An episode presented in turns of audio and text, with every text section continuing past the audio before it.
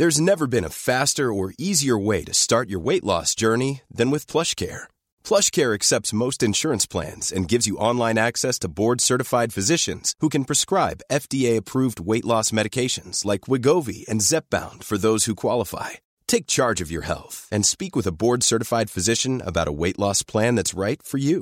Get started today at plushcare.com slash weight loss. That's plushcare.com slash weight loss. plushcare.com slash weight loss.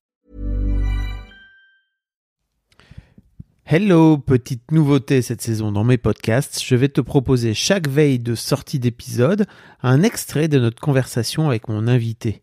En espérant que ça te donne envie de découvrir l'épisode complet demain, je te souhaite une belle écoute.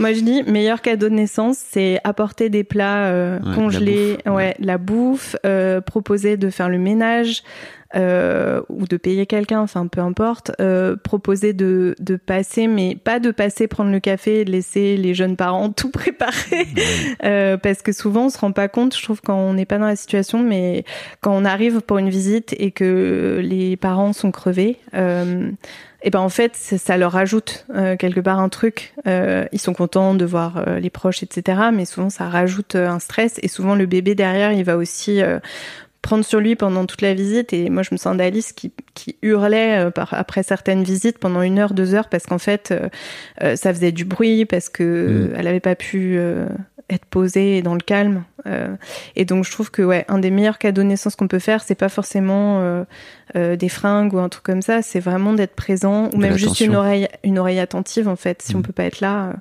être, ne pas juger euh, la, On sent la vraiment. Ne personne. pas juger, Ne d'accord pas juger les choix de vie des autres. On sent le vécu. C'est pas parce qu'on a voulu un enfant que c'est pas dur. Je dis toujours, c'est, enfin, regarde, quand tu postules à un job par exemple et que le, c'est le job de tes rêves et t'y vas, et en fait au bout d'un moment, bah il y a des difficultés. C'est pas le ce que t'imaginais. Il y a des trucs difficiles comme dans la vie en fait. Et ben on va pas dire, bah tu l'as voulu, tu l'as eu. Ouais. Et je trouve ça vachement dur en fait. On demande aux parents, il y a une injonction à être un peu parfait tout le temps et à être tout le temps, euh, comment dire, euh, à courber les chines, et à dire oui c'est vrai, euh, j'ai voulu mes enfants, donc en gros tout ce qui va avec, euh, bah, c'est ok, je dois l'accepter. Sauf qu'en fait, je suis pas trop d'accord avec ça dans le sens où on impose euh, à des gens humains qui ont des limites, euh, parfois des, du coup, une, euh, bah, de dépasser ses propres limites, Mhm. et c'est ce qui mène au- aux dépressions du postpartum, au burn-out parental. euh, T'avais pas beaucoup d'amis qui avaient des, des enfants à l'époque? Pas trop et pas proche de moi.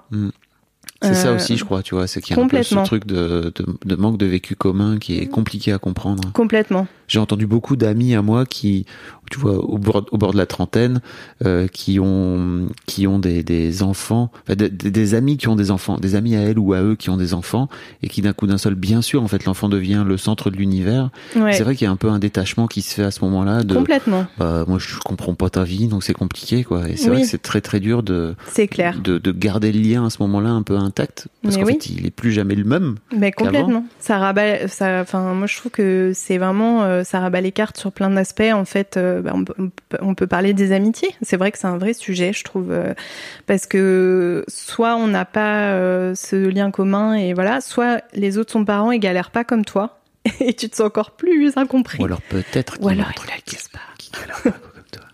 Parce que Ou ils peut-être la galèrent sur d'autres société. sujets. Voilà, exactement. Peut-être la société leur dit, c'est quand même mieux de pas montrer que tu galères. moi. Tu veux dire que c'est un tabou Je ne sais pas. Pourquoi on viendrait en parler dans les podcasts, du coup? C'est clair.